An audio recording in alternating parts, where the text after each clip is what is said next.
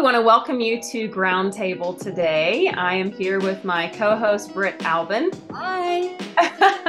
uh, and we are joined today by a brilliant, beautiful guest. We're so excited she's here, Natasha Miller. And Natasha, you are the praying mama. Yes, I am. I'm so excited to be with you both. You're here, and we're so honored that you're here with us, Natasha. So thank you again for saying yes. It's beautiful. And shout out to Jennifer. I know. for connecting us. It's so beautiful. She's connected us, Brit's best friend. Love that. We're excited that you're here. So tell me a little bit about your background and your story. How did you come to that beautiful name, the praying mama. Yeah, yes. So prayer has always been something that has been important to me. And um, I grew up with a praying mama. So I am one of seven children. There was five girls and two boys. And I remember at a very young age hearing my mom pray. Like I would go into her room and they had this really big uh, master's closet, right? So I would go back there and she would literally be in a corner of the closet praying. And I would wake up in the morning and I would hear her praying. And at a very young age, you know, like I was exposed to Christ. Um, my mom, I believe she got saved after she had my oldest brother.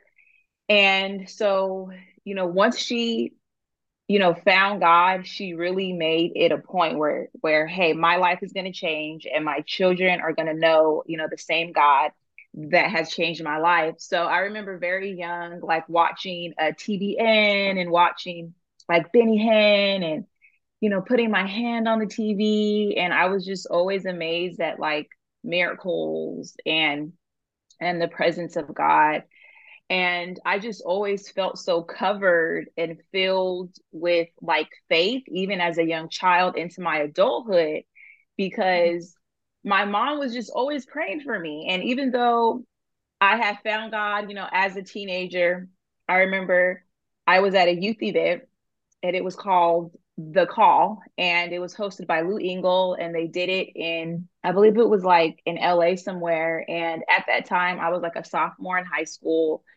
and I was kind of at this place in my life where I was like, God, I love you. I want to give you my life, but I really don't have a community or see people who look like me, who are my age, who are serving you in the way that I desire to serve you. And I remember going to this event and um, it was just thousands of like high schoolers, thousands of people that looked different, you know, than me. We were all in one place and we were worshiping God and we were also fasting. That was the first time I was introduced to fasting.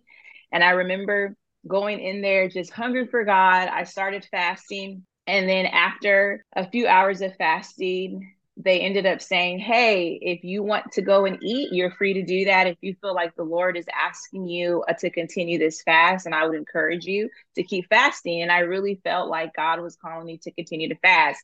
And in that moment, I encountered him. I was like, I remember just sitting there praying and just feeling the weight of his presence and feeling the weight of just even the responsibility as a young person to live like a holy life. And I mm-hmm. remember after that meeting, I just went 100% into all things God, right? I remember just even, you know, growing up in a Christian home. Well, it was it wasn't actually a Christian home. It was like a semi-Christian home where my mom was more of like the faith leader there. But even for me, knowing God and having a relationship with him as I got older, I realized that I had a strong faith, but when it came to the natural uh, you know, areas of life or the practical uh, you know, practices of life, right? Like um, you know, being able to manage healthy relationships outside of being like super spiritual about it or being able to manage finances. Um, I think for me, it was like I was so gun ho about God that I didn't really attach the spiritual with the natural. And as I got older, I began to see that deficit in my life to where there were just a lot of like missing pieces in my story and in my life that caused me to really live in a place of like regret and in a place of feeling like, man, there's something missing. So I'll even backtrack a little bit more. So like after high school, I ended up starting like a singles ministry called Romance New Ministries, to where I really felt led to help single women, uh, you know, fall in love with Christ. I because I had experienced Christ and I was single. I had not dated. Um, and I just felt like I had a lot of women around me who were in a place of either they were in a relationship and it went, you know, to the wayside and they were really in need of God. And then I had women who were like me, who were walking purely and they felt alone in their singleness because they desired a husband and the husband hadn't showed up and all those different things. So I started a ministry called Romance Ministries. And during that time, I was able to like mentor and like help women in their single season to help them to really put God as like the forefront. So I did that. And then after doing that for a few years, I ended up meeting my husband. Um, I met him on Facebook. And after meeting him on Facebook, um, we got married. And that's when I picked up my life from California and moved to Chicago. So I would say, I feel like my life got really real when I got married. Um, a lot of the things like I just shared in regards to the spiritual and the natural kind of having like a deficit of like not really being able to connect. How do I really walk this out practically? Like not living in this like spiritual cloud. Not saying it's not wise to walk with the Lord and walk in his presence. But for me, once I got married and it was not just me, but also another person, is when a lot of old wounds began to be opened and a lot of trauma began to unpack for me to where I realized that, okay, in my single season, I was serving the Lord and I was waiting for my husband and I was pursuing purpose in the way that I knew how. But then when I got married, it was like, okay, how are you going to practically walk this out as being a wife? Right. Um, I was also in ministry, having a job, like planning to have children. There was just kind of this disconnect of how do I live? So for me, I've been married 10 years and uh, there's just been a lot of unveiling, you know, that has taken place in regards to my perspective and how I perceive things and how I view the world and, and how I view people. And so it's really been this interesting journey. One thing that has kept me steady in this process has been prayer. And I believe that the prayers of my mother and the prayers that I have continued to pray in my journey of not knowing the future, not understanding what's happening, my prayers have been able to help carry me in those moments to remind me that, okay, you're okay. Like right now, you don't have to be so consumed with the future or be so consumed with your past that you're not able to live here in the present and see what I'm doing in your life now. So, with the praying mama, I realized once I got married and once I had children that my knowledge, my personal knowledge, and my personal experience was not going to be the number one tool that was going to help me be a good wife or help me to be a good mom. I realized that I had to tap it, I had to tap into my relationship with the Lord and begin to even go back to that spiritual part of me and see how God was interlocking it, interlocking it into my present season. So with the praying mama, I just really believe that as a mom of three girls and even just as a wife, that I need the wisdom of heaven in order to help comfort me in the moments of tension that I may feel or the overwhelm that I may feel. Uh, because I have found that, okay, like the person, my mother, they're able to keep me, but now I have to begin to, you know, practice that in my own personal life so that I can leave that same spiritual legacy for my children. And I think, too, like what's really been kind of pushing me to even walk this out and to help other moms do this is understanding that, like, the legacy that we leave for our kids is so important. And all the things that you may do in your career and all of the accomplishments that you may have yes those are going to be wonderful things that your children are going to be able to say about you.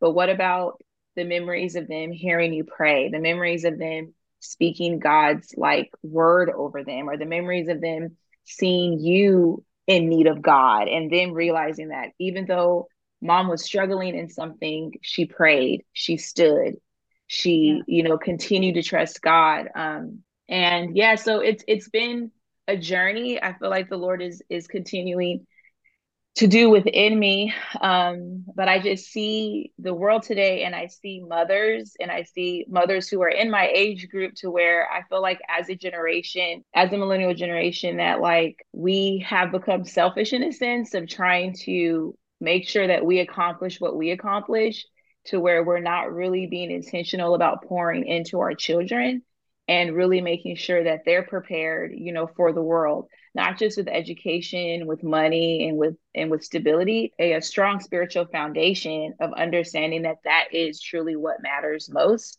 I love that. I mean prayer is the impression. Prayer is our imprint on the hearts of our children our family our spouse. I love that moment when we are in a crisis and we have those people that we know immediately. Like Natasha, I know right now. I mean, you're I'm I'm putting you in my intercessors.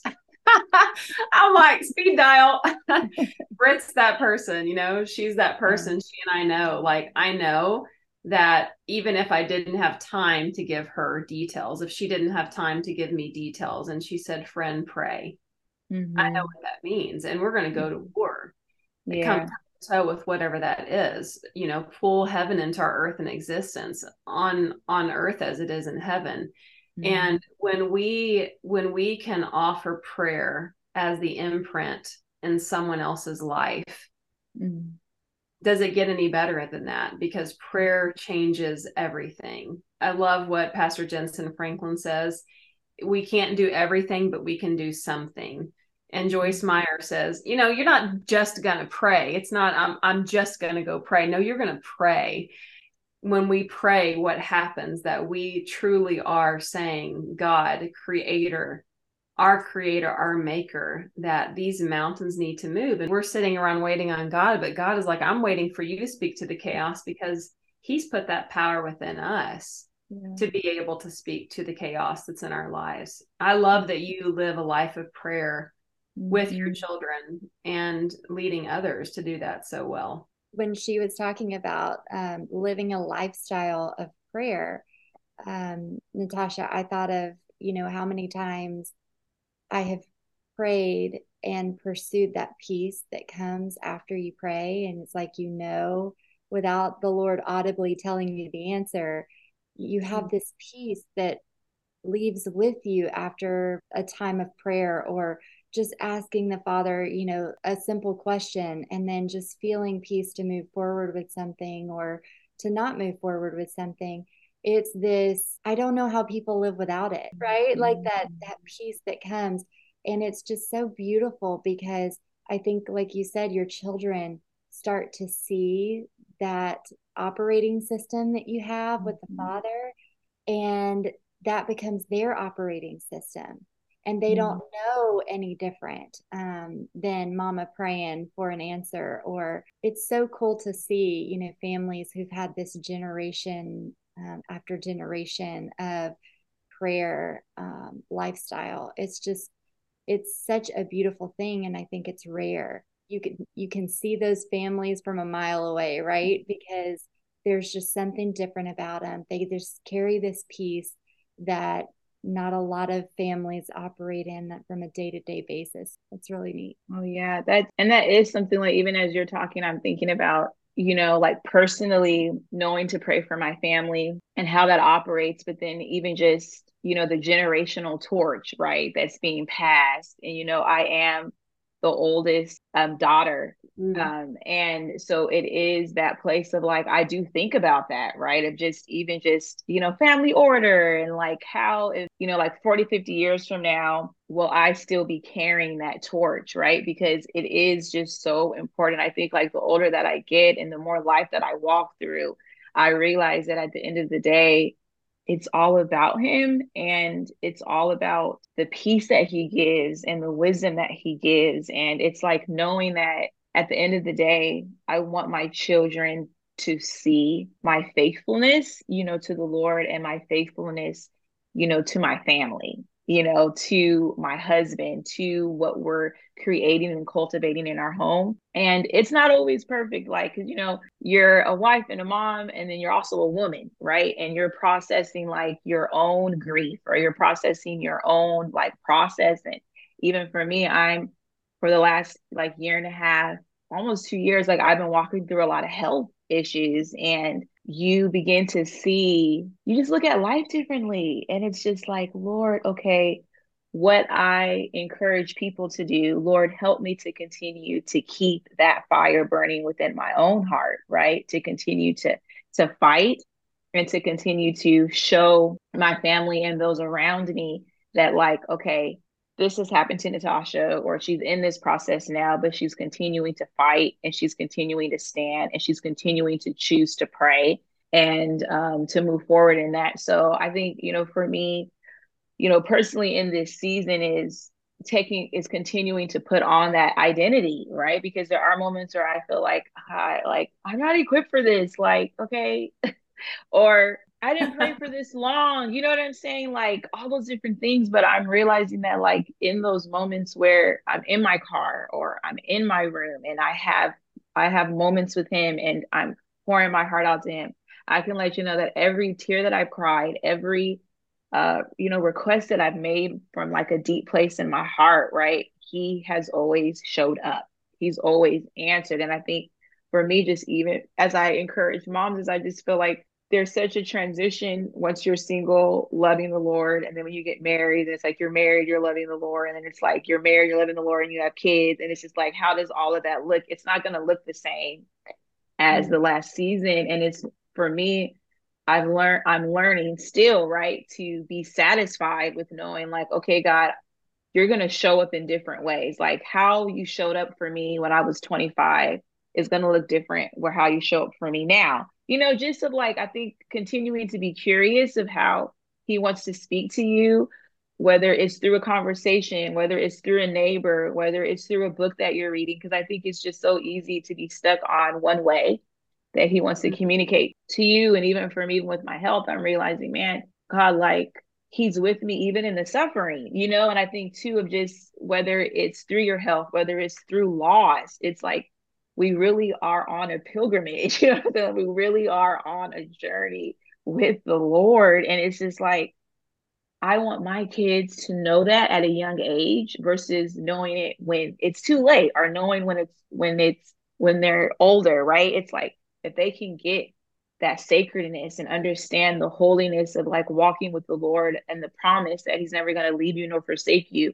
And it's ingrained in them because not just because I've told them and they've learned it for themselves, but because they've seen their mother, you know, walk that out as well. So I think prayer allows us to not be afraid of the future. It allows us to find peace in the present and it allows us to be still and to recognize what he's doing versus following anxiety and worry and, uh, and all these different things. It's like, God, you're with me now. And that's all that matters right now. Like, our mm. brains can't handle all of that, you know, all of this information constantly, constantly, constantly. And it's just like, like you were saying, Juliet, there's right, there's wrong, and then there's truth, you know. And I think what I'm fighting for, not just even through praying mamas, but just in my own life and in my children's life, is that and people around me, even for myself, that we would find the truth of God. It's not even just right or wrong. And I believe we can only find that truth by being brave enough to not be right and to not be wrong and to just come into the truth, right? Because it's like, hey, the truth yeah. is going to set you free, but it may not be what you want to hear, you know? And yeah. Mm, so good. The truth is our it's our access to freedom. Yeah. When we are when we are seeking, we're fighting for truth, for love to win, that is the truth. For joy to win, that is the truth. For peace to win, that is the truth. Yeah. When you're sharing your your physical challenges and mm-hmm. everything that you've been walking through the last year and a half, two years, that suffering and the perseverance, choosing joy, choosing to seek peace in the middle of that, choosing to fight through the symptoms, mm-hmm. the circumstances, the doctor reports, you know financial bills that may be stacking up and choosing to say jesus you're my provider mm-hmm. what you said earlier that he never leaves us he never forsakes us that you are equipping your children for the hard things and even when it's hard it doesn't mean that it's not god prayer mm-hmm. is not is not living in a space that we are denying that our circumstances exist. It's looking at fear in the face and saying, no matter what my circumstances are saying to me, the truth is, mm-hmm. and we begin to pray the word of God, we begin to draw upon the truth. Jesus is the way, the truth, mm-hmm. and the life. That's it. That's the pathway. Mm-hmm. That is, that's how we blaze that trail mm-hmm. for our children, for our loved ones, our significant other, for our family, for our friends, is being able to pray because it changes everything in our lives. Your story, so much in your story as a young person with your precious praying mama so mm-hmm. resonates with me. And my mom is still is still with me. I'm so thankful for that. She's 79 and just last night before i closed my eyes i sent her a text message and i said hey mom i have a podcast interview in the morning would you please pray uh, that Brit and I are led to ask and say all the things that we need to say and listen and that God's desires will be satisfied through our conversation. This was her response to me. She said, Yes, Lord. we ask that you honor Juliet and Brit's prayers and that the Holy Spirit leads them tomorrow. We pray that your desires be satisfied as what they are doing is for your name's sake. Hmm.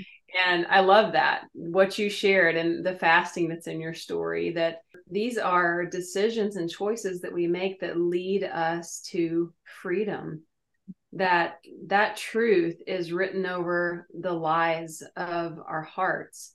And the truth that what is the agenda of truth? Freedom. That's the agenda of truth is is always freedom so tell us more about i want to circle back to something that you said when you were talking about the deficits in your life mm-hmm really powerful. What became paramount for you as you were uncovering pieces in your story through the process of unpacking the wounds in your life and healing, stepping mm-hmm. into marriage and then stepping into motherhood?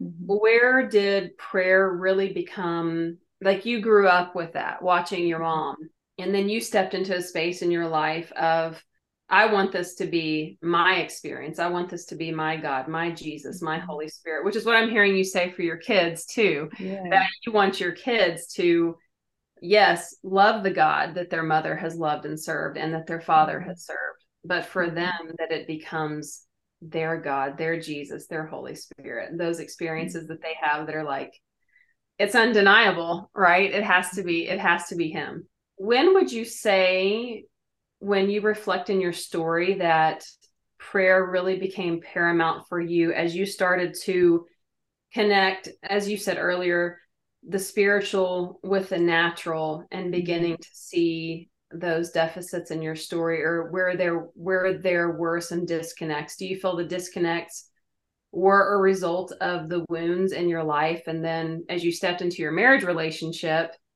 that you started to have that process okay now i'm going to live out what i've learned. And yeah. then you're like whoa i'm ready for this magnifying glass but it's here. So what did that look yes. like for you? Yeah so so like i stated earlier that i met my husband on facebook. My husband was my first ever serious relationship first kiss first everything mm-hmm. so um when I met him, I was 26. We got married at 27. We met, uh, got engaged, and married in nine months. So, and relocated everything. So it was a very, very quick process. Um, so when I met my husband, my husband was also a virgin as well. And it was like just this beautiful story. Um, we met on Facebook. We ended up recording uh, a YouTube video about our Facebook love story. Um, and we simply did it because his family and friends were in different parts of the world. My family and friends were wondering, who is this guy that you're talking about? He doesn't live here. So we thought, hey, let's record a video of how we met. So we did that. We put it on YouTube and it just went viral. People were just like, oh my gosh, this is so dope that you guys met on Facebook. Are you guys um, still married? And from that video, we ended up starting a business, a ministry slash business to help singles um, have a, a healthy foundation for marriage.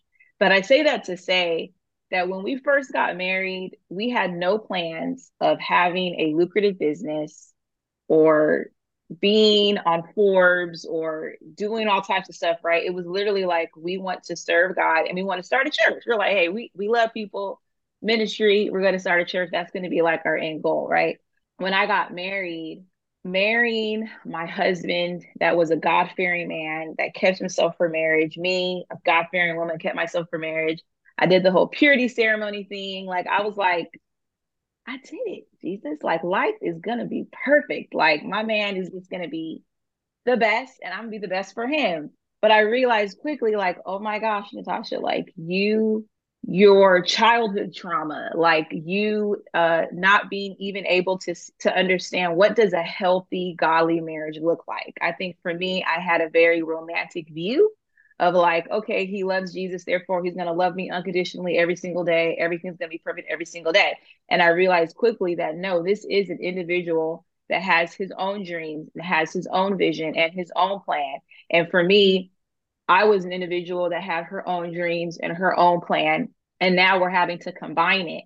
So once we started like, because literally, I think it was like two years into our marriage is when our business like blew up and in the in the middle of the business blowing up we're still learning how to be husband and wife. And um you know for me like living in a brand new state being in a new culture and stuff like that um i began to i don't know just kind of hide and just kind of like i i just felt so alone in certain moments because i didn't really know that many people. I wasn't really trusting a lot of people like a lot of different stuff that was going on in the first two years of our marriage once we hit like a really great spot in our business, we also hit a very low a very low spot in our marriage. So there was at the peak of our success is when we had a very hard uh, like moment in our marriage.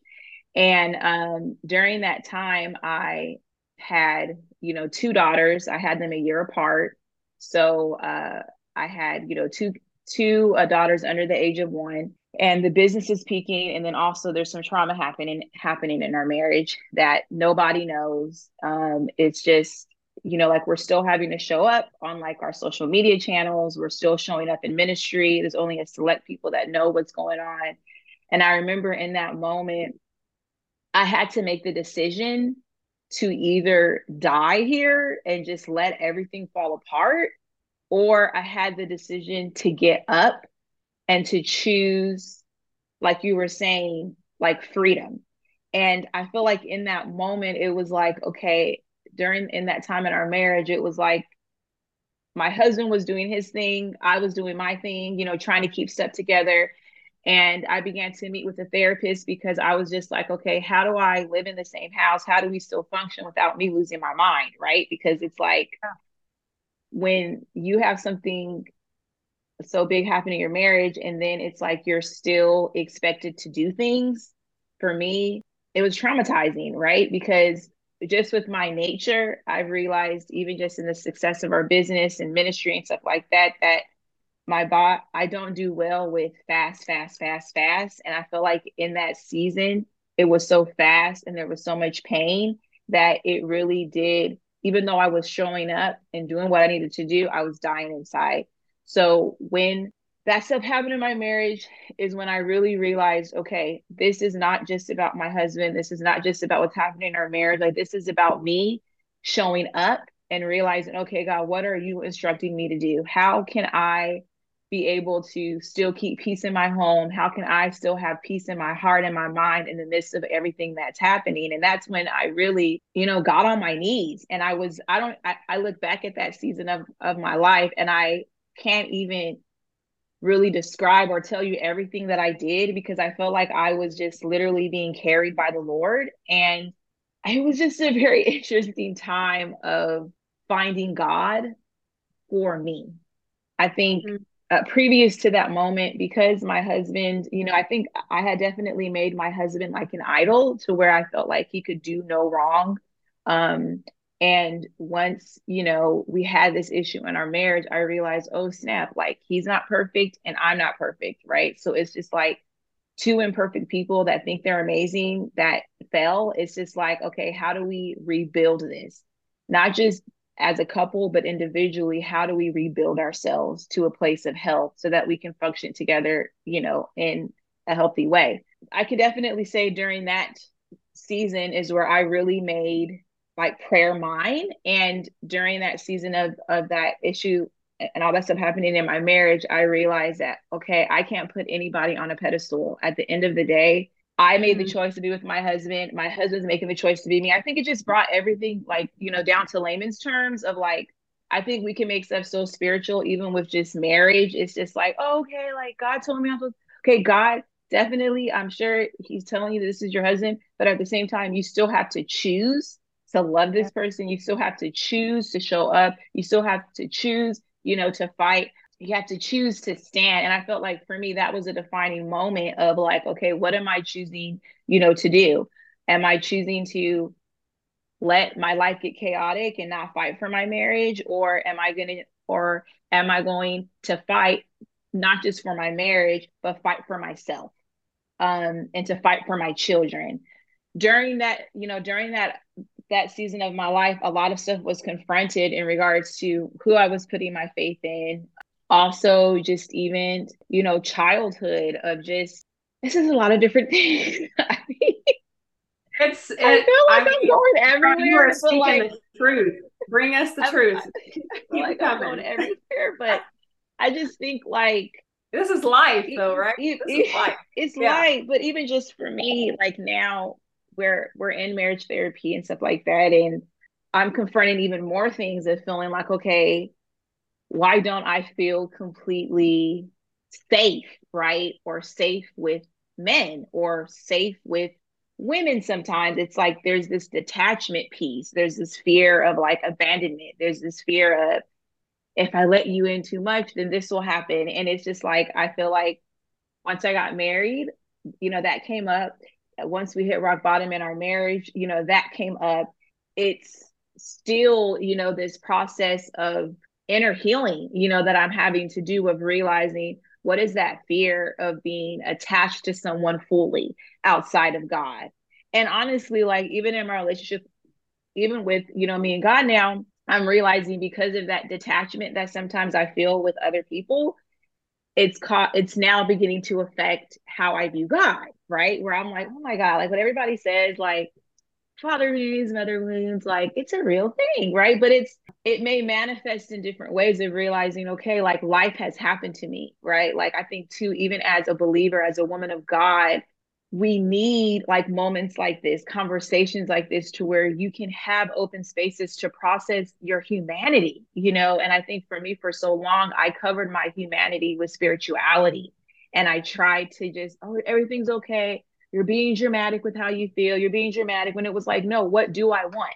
I had to make the decision what do I want in my marriage? Do I want to stay together? Do I want to do this? And I think for me, I've had to ask myself those questions and be okay with the answers that I have and not feeling like, oh, my answers are influenced by the demonic or, you know, like it's like, no, I mean, at the end of the day, you're yeah. human. Yes. And you have to give permission for your human side to show so that you can get the true healing that you need. At the end of the day, it's like God wants us to be real. God, God loves the truth. He loves what we're feeling because then he's able to come in and bring his perspective and bring true healing. So for me, now that I'm talking, I'm like, man, my whole life it's just been this unpacking of like God saying, it's okay for you to be human, Natasha. It's okay for you to not be okay with this relationship or this friendship. It's okay to let go. It's okay to be mad.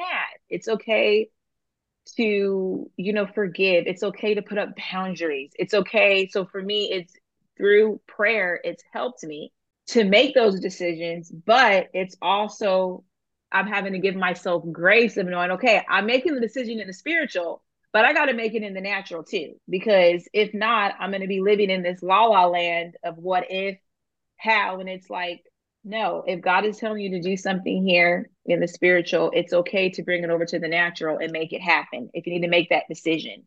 Oh, yeah, that's kind of. She's like, yeah, so.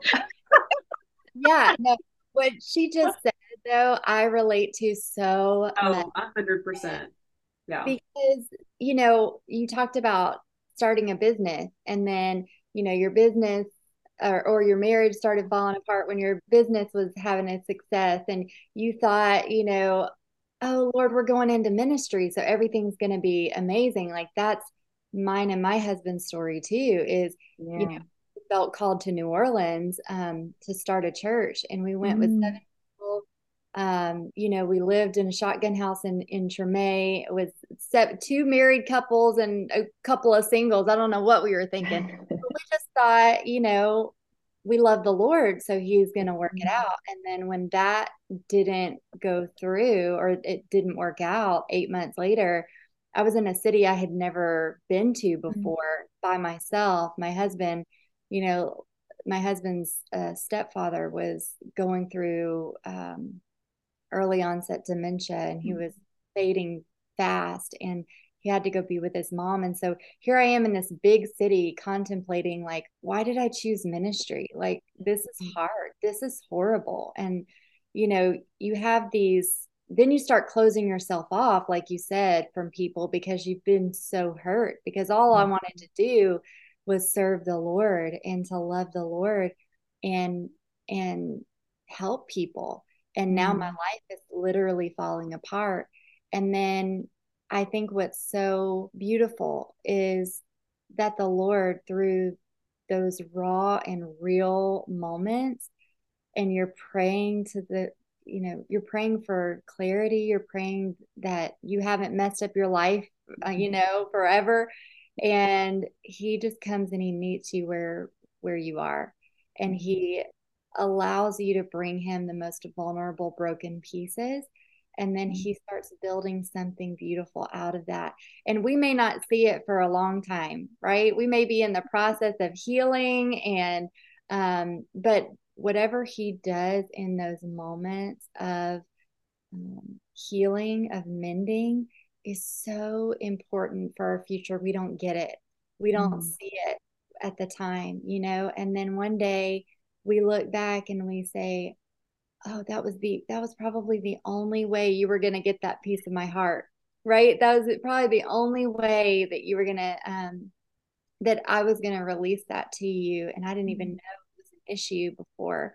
But that's been true to my life. So when you're talking about that surrender and um you know not having to be perfect that mm-hmm. is very much what i lived as well and I think as long as we take those intentional steps back and say, God, what are you doing? What are you saying?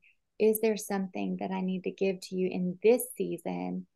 Um, mm-hmm. he, he's faithful to answer that. And it may not be what we want to hear, like you said, but it's yeah. Vitally important that we make it an effort to listen and to ask the Lord those questions because we're constantly learning we're constantly growing. And if we have a heart after Jesus, He is faithful to make it all good um, in one way or the other, you know, to work it out within us so that we are living, breathing testimonies of His goodness and His grace. Mm. so good. So good, Brit. Thank you. Yes, so thank you for that. Amazing. And Natasha, I was thinking earlier as you were sharing about you and your husband and just what you were physically going through and what you're what you're walking out right now. You mentioned that you were discovering something about yourself in the process that you don't do well when it's just coming at you, coming at you. Your body keeping score, fighting to not keep tabs on the injustice on the injustice that's transpiring in your life mm-hmm. and trusting God in the process of all of that. I was reading in Mark 5 this morning about the woman who fought through the crowd. And mm-hmm. I went back to a time in my life where God whispered to me, Juliet, I need you to have him faith. And she fought through so much, regardless of what others were thinking around her, how she fought to get through the crowd, crawling on her knees. And she said, If I could just touch the hem. Yeah. If I could just touch the hem of his garment. And in Mark 5, uh, it says, For she kept saying to herself, If only I could touch his clothes, I know I will be healed. And I was looking at the footnotes. This is in the Passion Translation. And it talks about that it means literally to be safe and sound.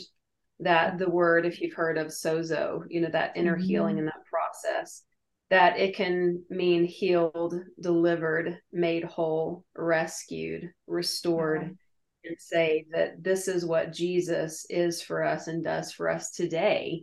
Yeah. That the scripture says that he is the same yesterday, today, and forever. He mm-hmm. is our constant. He never changes and he stays the same so that we can change, so that we can adapt, so that we can make those discoveries about ourselves. And if we will lean in, if we will be intentional and pay attention, and like Brit, you just shared, yeah. that we make those intentional choices and live a life of intention to understand ourselves, understand that mm-hmm. God yeah. cares, that we allow ourselves to step into that space of being pruned for those things in our lives to be cut away so that we can really be present and and be in that process and enjoy the moments and the relationships and lean into what actually matters mm-hmm. what really matters in our lives how did you get up during that that you said you kept showing up on social media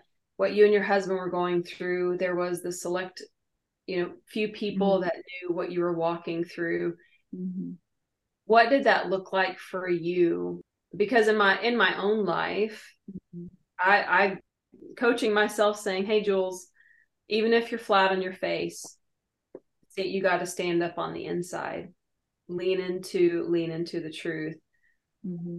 Mm-hmm. Heard me share this quote because it's like it always seems to come up. But part uh, Pastor Mark Batterson in his book, The mm-hmm. Circle Maker, yeah, says work like it depends on you and pray like it depends on God. And that's what I hear you saying. I mm-hmm. realized that I wasn't going to spiritualize my way out of the pain, I had to come to terms with, hey, this is what's happening, and yet this is who God is. Yeah. This, this is my pain. Here's the power. And there's mm-hmm. this tension in the middle, this tightrope that we're on of like, okay, what is, you know, what does this look like? And when the balancing act starts to oh, falter and the scale starts to tip towards the pain, pain, pain, and we see this power over here, that tension that we're like, how do we get up? How did you, for our listeners that are like, yeah, that's me, Natasha. That's that's me. Whatever their mm-hmm. story is, please tell me how to get up. What would you say to our listeners how they get up? Two things come to mind because for me, what during that hard season of my life, what really kept me at peace was like solitude. It was this place of being okay with the hiddenness because in the midst of me being seen as like a public figure and people like oohing and awing and just amazed at what God was was doing in our lives, there was still this part of me that was hungering for normalcy. I was hungering for relatability. I was hungering for simply to just be seen as Natasha, like to where the people that were in my life during that time that were aware of what was going on, their friendships and their affirmation brought a lot of uh you know peace to my heart of just realizing that there was someone who was listening was also praying and also just covering me. Um and also for me during that season was being able to have somebody who was unbiased, who was outside of my world to come in and to help me grieve and to help me kind of put the pieces back together, right? And for me, it was um, a therapist. You know, she was a godly woman. She had worked. She, um, she worked with with entrepreneurial couples. So that was like her specialty of being able to work with couples like that.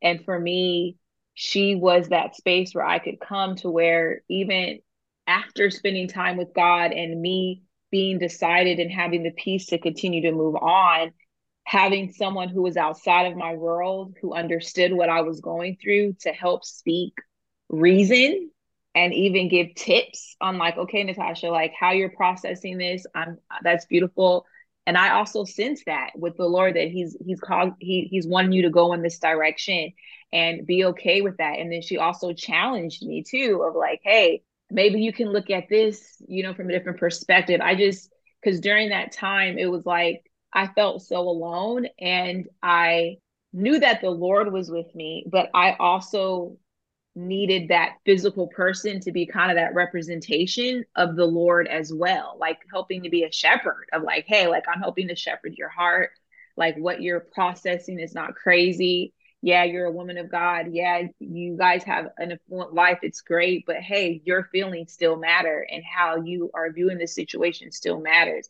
So I think those two pieces of like having a godly therapist or having a godly coach that was coming in to just like check in on you and to help speak life into you. Me personally cultivating those moments of solitude of like, hey, you know what?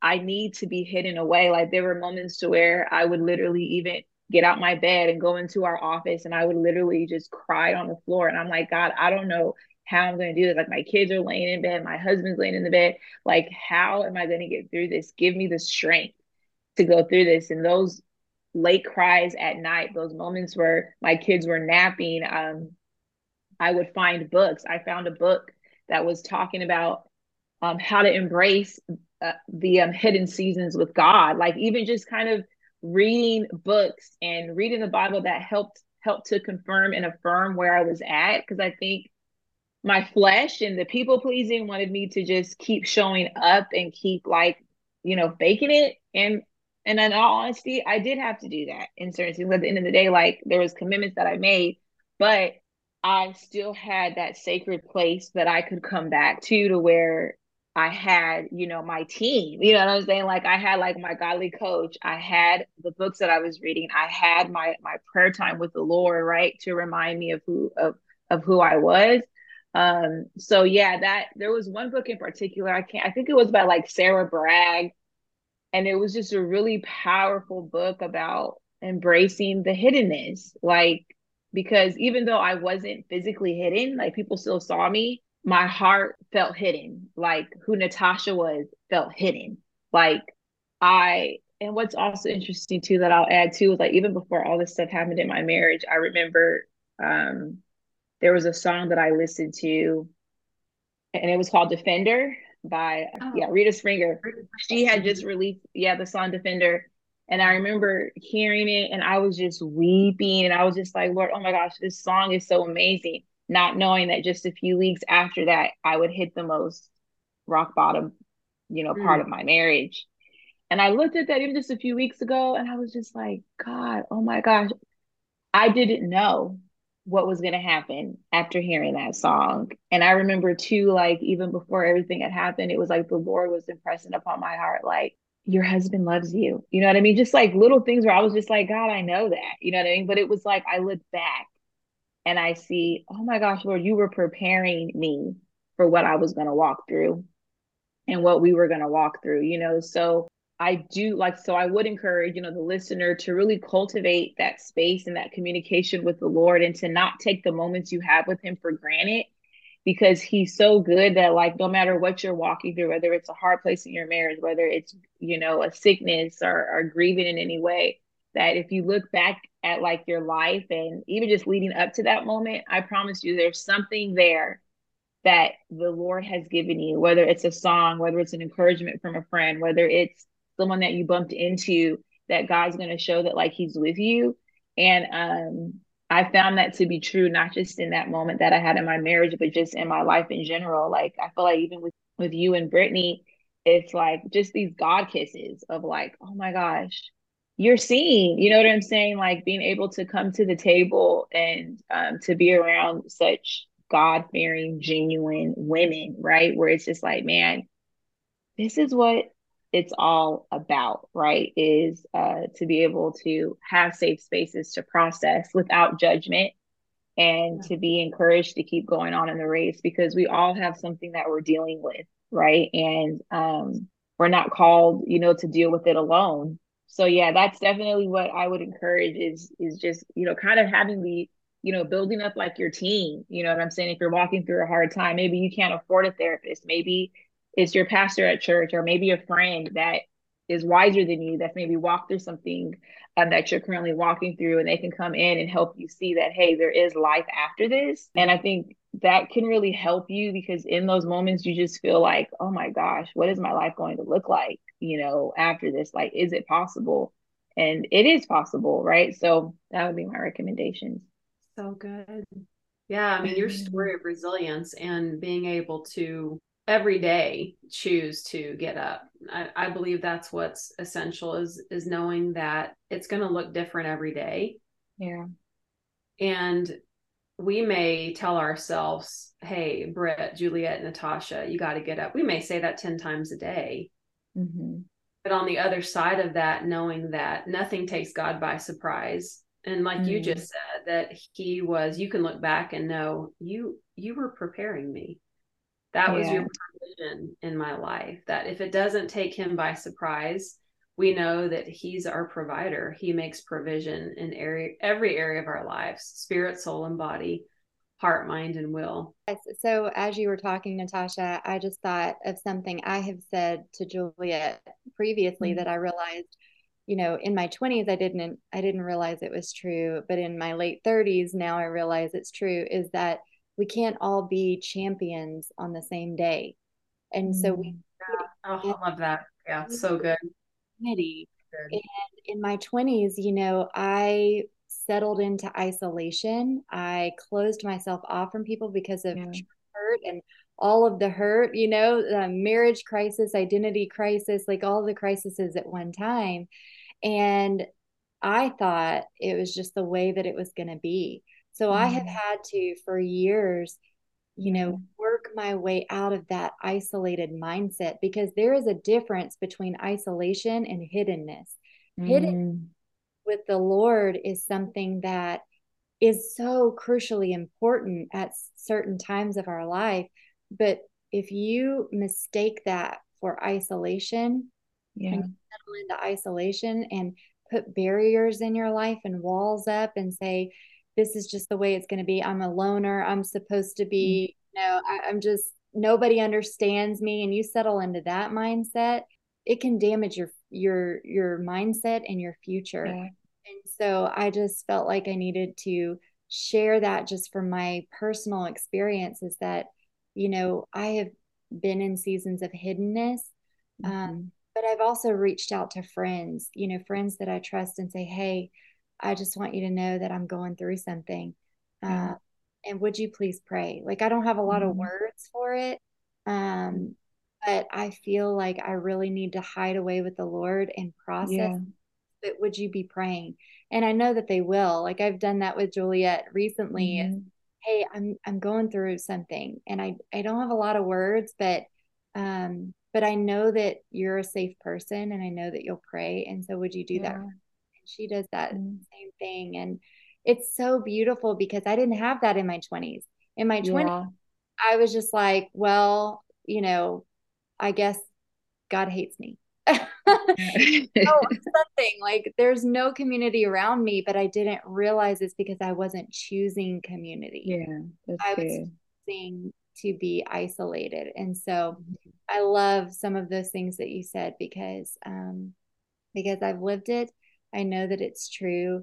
And if we have that mindset that we we're all not champions on the same day, then that yeah. allows us the uh, the freedom to say, you know what, I'm not feeling like a champion today, so that one of my friends can be the champion for me. They can go to mm-hmm. God in prayer, and then vice versa. If my friend is having a hard time, you know what, I'm going to champion her today. I'm going to go to God and pray over her, um, yeah. and and pray for breakthrough in her life. And um, that is mm. church, right? That is what God calls us to is to lift one another up, build up the church. And um, yeah, I just think that's mm. so, so good what you said, Natasha. It's so rich. Yes.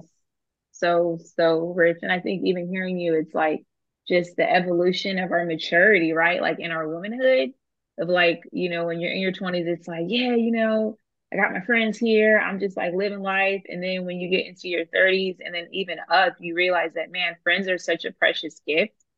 And I've realized too, it's like sometimes you don't ask for that friend, right? That becomes that friend that is your champion. And I think for me, friendship has always been kind of like weird for me at times because I I'm such a loving free person. I'm I'm really easy. So it's like and a lot of people find a lot of safety with me. So it's easy to have people come and flock. But then when it comes to like having friends that like I'm establishing this friendship with and we're building intentionally, that it's been an ebb and flow for me. But I realized that I realized that as you were talking that even for me, it was a place of immaturity, like of just not knowing how to choose them, not really understanding the value of them.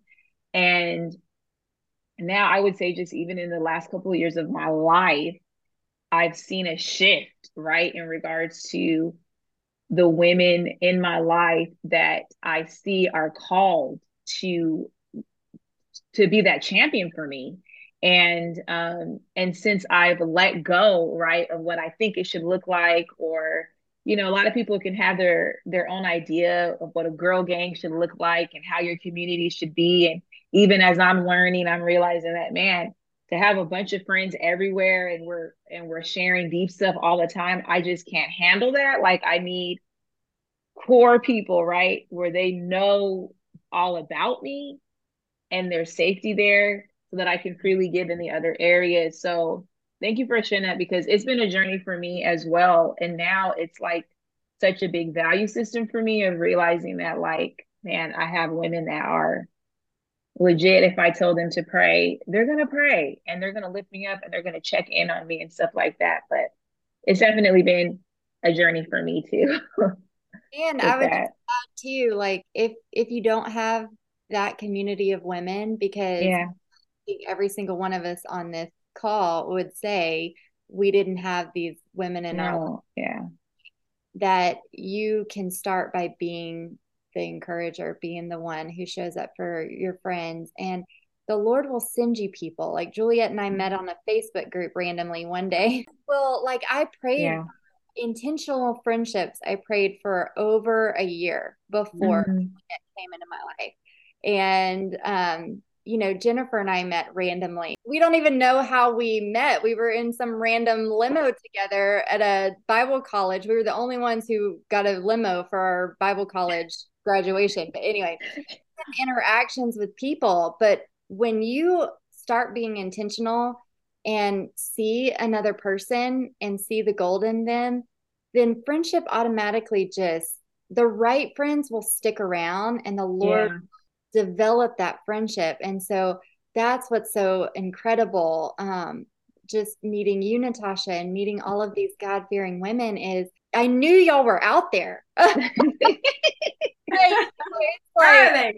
yeah.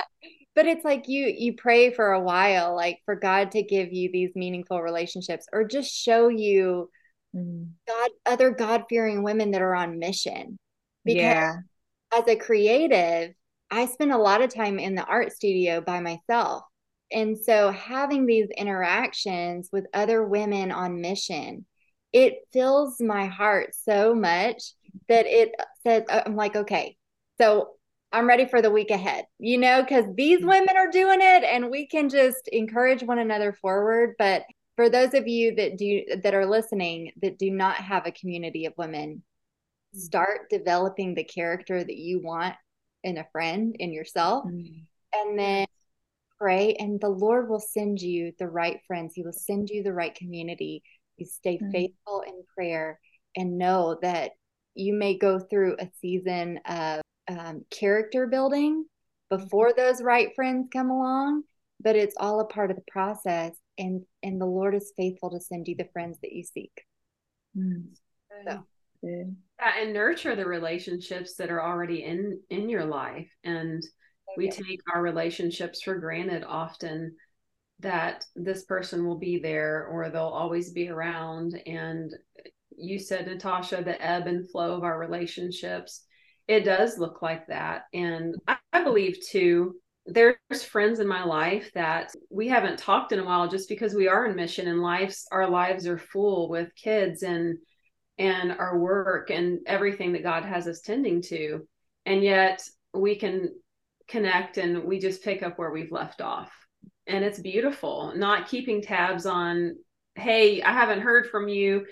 There, you know, I I find that I've talked to other people about that, and it's that's a, a source of shame for them that they really struggle in their relationships that I haven't talked to her in a year, haven't talked to them in six months, or I wasn't there for them when they were going through that that time in their lives where it was so traumatic. And we we have to to set people free mm-hmm. of, of that attachment to shame and be able to say, hey, it's okay. Because yeah. God brought me the people that were assigned to that part of mm-hmm. my story and and it's okay mm-hmm. release them from feeling like they weren't there for you and and show them love and you know continuing to show up for other people and nurturing mm-hmm. those relationships. And when you nurture those you will find the ones that respond to the nurturing and they will flourish and you will grow deep roots in those relationships. And there may be some relationships in our lives that it's it takes us by surprise we mm-hmm. didn't know that we're so compatible or that we're so different and that's what makes our relationship with that person so unique i mean I, i've had this dream for years of renting some massive house and just bringing all, bringing all of my friends together you know it's like wait a second and, and i talked to all of my friends about all my friends like how wonderful they are amazing they are and i just there's this feeling inside of me that's like wait I thought y'all wait, I thought y'all knew each other. yeah. I'm still so connected to to my people. Some friends you, you you feel like will be around forever and the nature of those relationships change, life changes.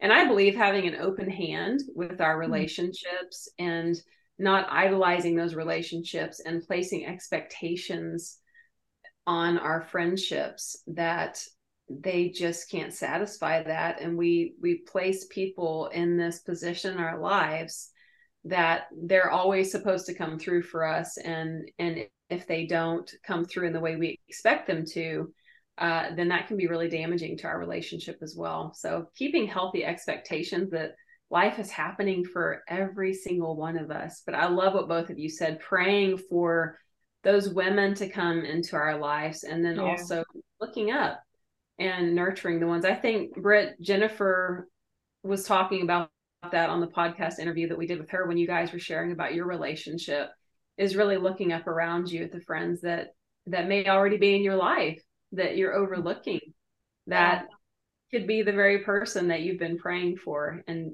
and being that being that friend Brit you said I, I have to restate this because it's so powerful we can't all be champions on the same day Mm-hmm. And then you you said about your own life, work your way out of an isolated mindset, and then mm-hmm. isolation uh, is not the same thing as solitude. It's very yeah. different. And for you, Natasha, in my book, I talk about the beginning of going in, into that process of, I call it cocooning with Jesus. And there was a mm-hmm. time in my life where that's how I felt was that I was hiding because of what I was walking through and the trauma. And so for me, it was that process of being so invested in my relationships and that shifted for me i'm i'm such a relational human being yeah. um, and so connected in my relationships when you have nurtured those relationships there's this, this grace grace mm. triumphs over judgment and there was mm-hmm. this grace from those close relationships to know, hey, you're not hiding. And God confirming to me, Juliet, you're not hiding, we're preparing. Mm-hmm. And there's that space that we step into with our maker mm-hmm. inside of that cocoon where he says, Hey, let's let's bring back your your brilliance let's begin to shape mm-hmm. you inform you let's unpack let's unwind let's relearn. I want you to know my intimacy. I want you to mm-hmm. know my extravagant love. You know, in my book, I share about the butterfly, how she doesn't get her wings when she emerges. She gets her wings on the inside of that cocoon. So the only one that can see her wings is her maker. There's mm-hmm. that space and time in the middle of us being in that embracing the hiddenness. Why is it that that feels unnatural? mm-hmm. Us. It mm-hmm. feels that embracing the hiddenness, the world would tell us, well, where have you been? I haven't seen you, yeah. Natasha. Why aren't you showing up? Where I haven't seen you on mm-hmm. social media. Yeah. Right? Where, girl? Where are you? Where are you? Where That's you now. That's even now right now. I, was, I was silly. Have you seen? My, I haven't seen her. Have you seen Natasha? Because I haven't seen her post her story. I haven't seen post. Is she okay? What's going on? What's happening? You know? And you know the real friend, the real friends are the ones that are sliding into your DMs like, "Girl, where where are you?" or sending you text. but right. That's but that's the the perception is is that then we're just not we're not showing up. Mm and being able to embrace our hiddenness and saying here right now in this moment if the capacity we have is to is to be present with our husband we you know a significant other be present with our children be present with our family that there are seasons of our lives where our bandwidth is so small. Yeah. And how do we protect that energy and embracing that hiddenness and being in that space and saying it's okay. That mm-hmm. God's grace is sufficient, that his scripture says, Be still and know that I am God. Mm-hmm.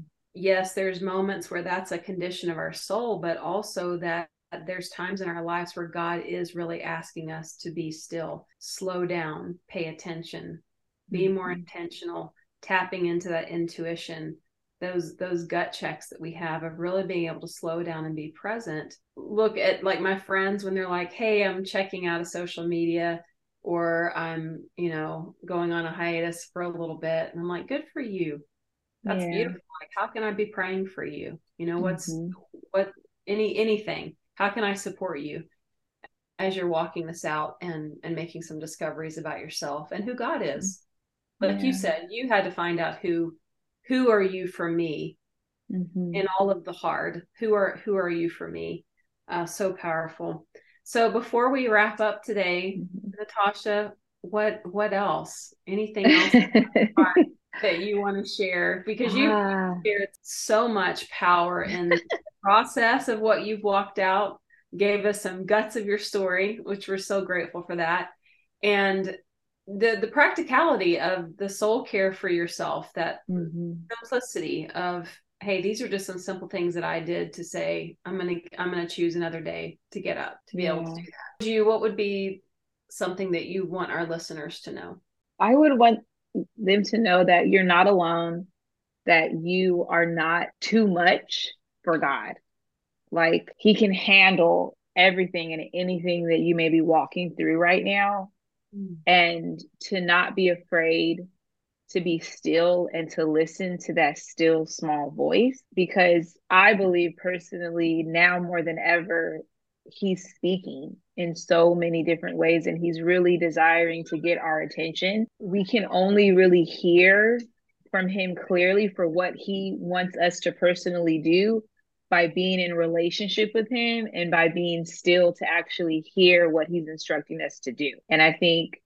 you know, like you were mentioning in regards to people taking hiatuses and like taking breaks and just even giving, you know, the listeners the uh, permission to, you know, put up boundaries, to say no and to see, okay, what do I need to feel at peace right now? What is chaotic in my life? Like being able to take an evaluation of your life. And even if you have a lot of responsibilities and a lot of people are calling on you, that it's okay to step back and to reevaluate everything and to begin again in a more healthier way. I, just feel like in our world today, there's just so much fast, urgent, you got to get it done. Even if you are taking a break, it's like, I know for me, it's like I still feel that pressure to show back up again and apologize for being away when it's like, no, yeah. You have permission as a human, right? To take a break and to know that, hey, everything that is happening in the world even though it's great to be on social media it's great content con- like to me right now I'm, I'm, like there's just so much content that you really have to protect your eyes. Like for me personally like i have to be like no i can't watch this i can't watch this. Does this even align with what i believe? Am i you know taking the opinion of man and making it a part of my theology and how i view god? Like there's just we really have to reevaluate what we are you know receiving and processing and making into truth really just being, you know, I just pray that the Lord would give, you know, your listeners discernment in what he's wanting them to do now and that they would not be afraid of making that decision to abstain, you know, to remove, to reevaluate, that they would not be afraid of that decision, but that they would be able to see that if God's asking them to do it, it's because he has a better he has a better way for them and there's something that he's wanting to, you know, share with them and to reveal to them during this time, you know. That'll be my encouragement. Thank you. Oh, so good. Brit, last thoughts for our listeners? I just would commission everyone mm. to lean in and spend some time this week in prayer. And it doesn't have to be this lofty thing, but just inviting the Holy Spirit, inviting the Lord into your day and asking the Lord to be present and to speak, and then mm-hmm. spending mm-hmm. Some intentional time listening for his answer. It doesn't have to take hours and hours, it can take a few moments of, of each day, but inviting him in will change your day for the better and so that's my encouragement is um, is just to invite the, the lord into your day and see how at the end of the week how your mm-hmm. days have been how how much better and more peace filled your days are so good natasha thank you again thank you for having I love me having you here i just it was such a beautiful conversation brit thank you for for showing up today and being my co host again. And thank you to our listeners for tuning into Groundtable today. Uh, we just want you to remember that prayer keeps you free. Prayer keeps you free. And that we can't all be champions, as Brit said, on the same day. We hope that you find your tribe, find your people, and we we pray that we've been that for you today. Maybe this was a bright spot in your day. We hope that you've gained some joy and clarity and peace along the way. And don't forget to like and subscribe. Please leave us a review. We appreciate that. And if you subscribe, you'll be the first to know when a new episode comes out. So until next time, friends, Natasha, Brit, we're signing off. Cheers. Bye. Bye.